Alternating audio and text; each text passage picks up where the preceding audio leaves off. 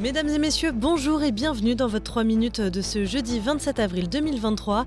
Cette semaine au micro de SBS French News, Marianne Murat. Opération séduction du gouvernement australien envers les travailleurs qualifiés. Dans un souci d'attirer davantage d'immigrés, les employeurs devront dès le 1er juillet prochain leur verser minimum 70 000 dollars par an contre 53 000 actuellement et ce depuis plus d'une décennie. Et toujours dans le cadre de la refonte de ces visas, eh bien des milliers de migrants qualifiés vont se voir accorder la résidence permanente d'ici la fin de l'année. On écoute la ministre de l'Intérieur, Claire O'Neill. We have hundreds of visa categories and subcategories. It is a mess of three digit visa codes. The 186, the 864, the 408. So complicated that if I drew you a diagram, it would look like a tangled bowl of spaghetti. Autre dossier sur lequel travaille le Premier ministre, le conflit meurtrier au Soudan. Anthony Albanese essaye d'aider les Australiens à fuir le pays en guerre après de nombreuses critiques selon lesquelles le gouvernement fédéral n'avait pas été réactif pour mettre en sécurité ses propres citoyens coincés sur place.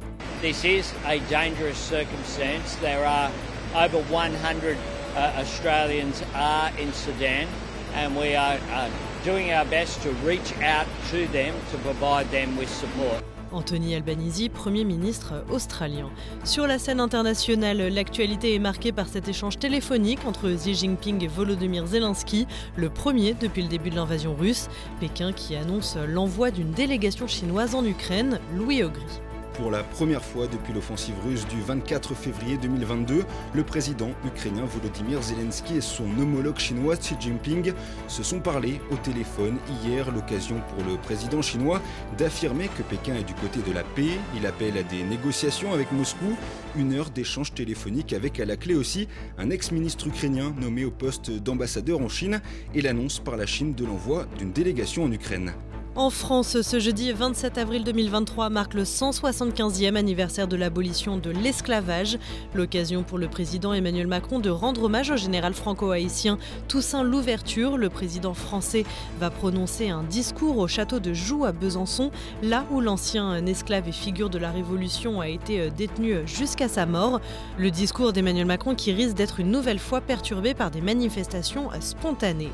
Et enfin, dans le même temps, la première ministre française A présenté sa feuille de route pour les 100 prochains jours.